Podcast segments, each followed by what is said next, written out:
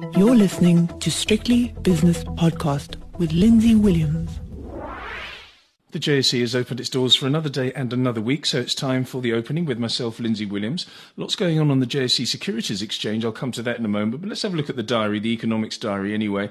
There's not much going on really in the United States or in South Africa. We've got money supply and private sector credit extension and PPI coming out on the 29th in South Africa. In the United States, uh, what have we got? We've got new home sales today and durable goods orders tomorrow. But really, the big one is next week, Friday week, in fact, when we get the US jobless numbers. We always look at, on Thursday, of course, the initial jobless claims. But yeah, home sales might be interesting because of the boom in the economy and house prices coming off uh, lows because of the emergence of the US economy. We'll see if that is going to be confirmed or denied with these numbers.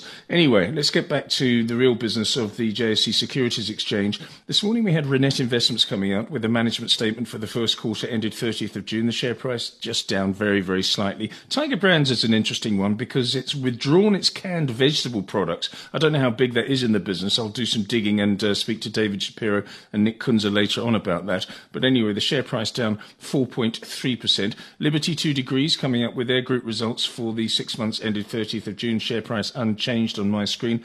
Anglo American Platinum coming out with dividend dividend declaration and also interim results. Yeah, that's it. I don't know if the other Anglo American stable is coming out with their results as well, but certainly not at the moment. Maybe it's just Anglo American Platinum today. Aspen Pharmacare. Aspen confirms the release of COVID 19 vaccines to Johnson & Johnson for supply to South Africa. The share price down about 0.6%. But the big news overnight is the, the tech stocks getting absolutely hammered in the Chinese markets, uh, Hong Kong and Shanghai, uh, because of this regulatory fear again that the Chinese authorities are going to clamp down on companies like Tencent. And if they clamp down on Tencent, the share price suffers. And if the share price suffers, then the JSE suffers because of the relationship between Tencent and Prosus and Naspers. So let's have a look and see exactly to what extent the really, really big move on the Hang Seng has had on these share prices this morning. I can tell you something uh, that Naspers and Prosus both down over 5%. But before we get to the details, because they're being updated all the time, uh, let's have a look at the spot prices. Uh, dollar rand under huge pressure. It's risk off this morning for South African assets because the dollar rand is 14.90 now. It looks as though it might change its big figure in the next 36, 48 hours or so. A British pound against the rand is 20.51. Euro rand is 17.58. Euro dollar is one, let's call it 118 on the nose, which is slightly weaker for the US dollar, slightly stronger for the euro to the tune of 0.2%. The pound 136.75 against the US dollar. That's the cable Going to commodities now. Uh, the gold price, 1811, which is up $10 an ounce. Platinum is 1062, which is up 3. Nothing much going on there. And nothing much going on on the palladium market either, up 3 as well, which is just 0.1% to the good.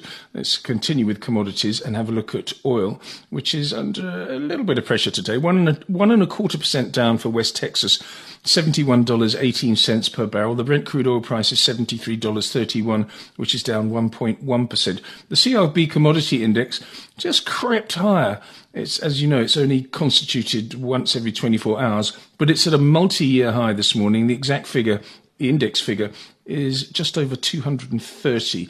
And don't forget, 18 months ago it was 112. So that thing's really just been flying, but just running out of a bit of steam, I sense. The US 10 year Treasury yield is 1.235%, was 1.30% on Friday. Uh, so the bond market in the ascendancy, the yields uh, going down, the bond market going up. Um, what else we got? The South African 10 year bond yield uh, not responding to the weaker rand at all, 8.935%. And I think that's a fallout from the Reserve Bank decision. They're sort of slightly more dovish uh, stance when they came out with their interest rate decision in South Africa on Thursday. Okay, let's go to what's happening on the JSE Securities Exchange and have a look at the top five up and down according to my 15 minute delayed screen. On the upside, Anglo American Platinum Look at this thing after their results, 5.3% higher. And on its coattails comes Impala Platinum, up nearly 3%. Royal Bafokeng Platinum, up 2.9%. Northam Platinum, up 2.6%. Anyone spotting a trend here? And then finally, number five, Goldfields, up two and a third percent. On the downside, yeah, the other side of the economy Tech stocks getting whacked. Prosus down 5.5%. Naspers down 5.25%. Tiger Brands, because of that um, problem with one of their uh, product lines, 4% weaker. Hammerson down 1.9% and Telkom down 1.4%. What about the major indices, i.e., the top 40 and the all share index? Well, the top 40 is only down 0.2%, actually not even 0.15%, and the all share itself uh, down 1.7%, 0.17%, excuse me, and the figure there is 67,947. Promises to be an interesting Monday. Please join me later on for Shapiro World and also for the 5 o'clock shadow with Nick Kunz. See you then. The views and opinions expressed in these podcasts are those of Lindsay Williams and various contributors and do not reflect the policy, position, or opinion of any other agency, organization, employer, or company associated with strictlybusinesspodcast.com. Assumptions made on the analyses are not reflective of the position of any other entity other than the speaker or the author. And since we are critically thinking human beings, these views are always subject to change, revision, and rethinking at any time. Please do not hold us to them in perpetuity.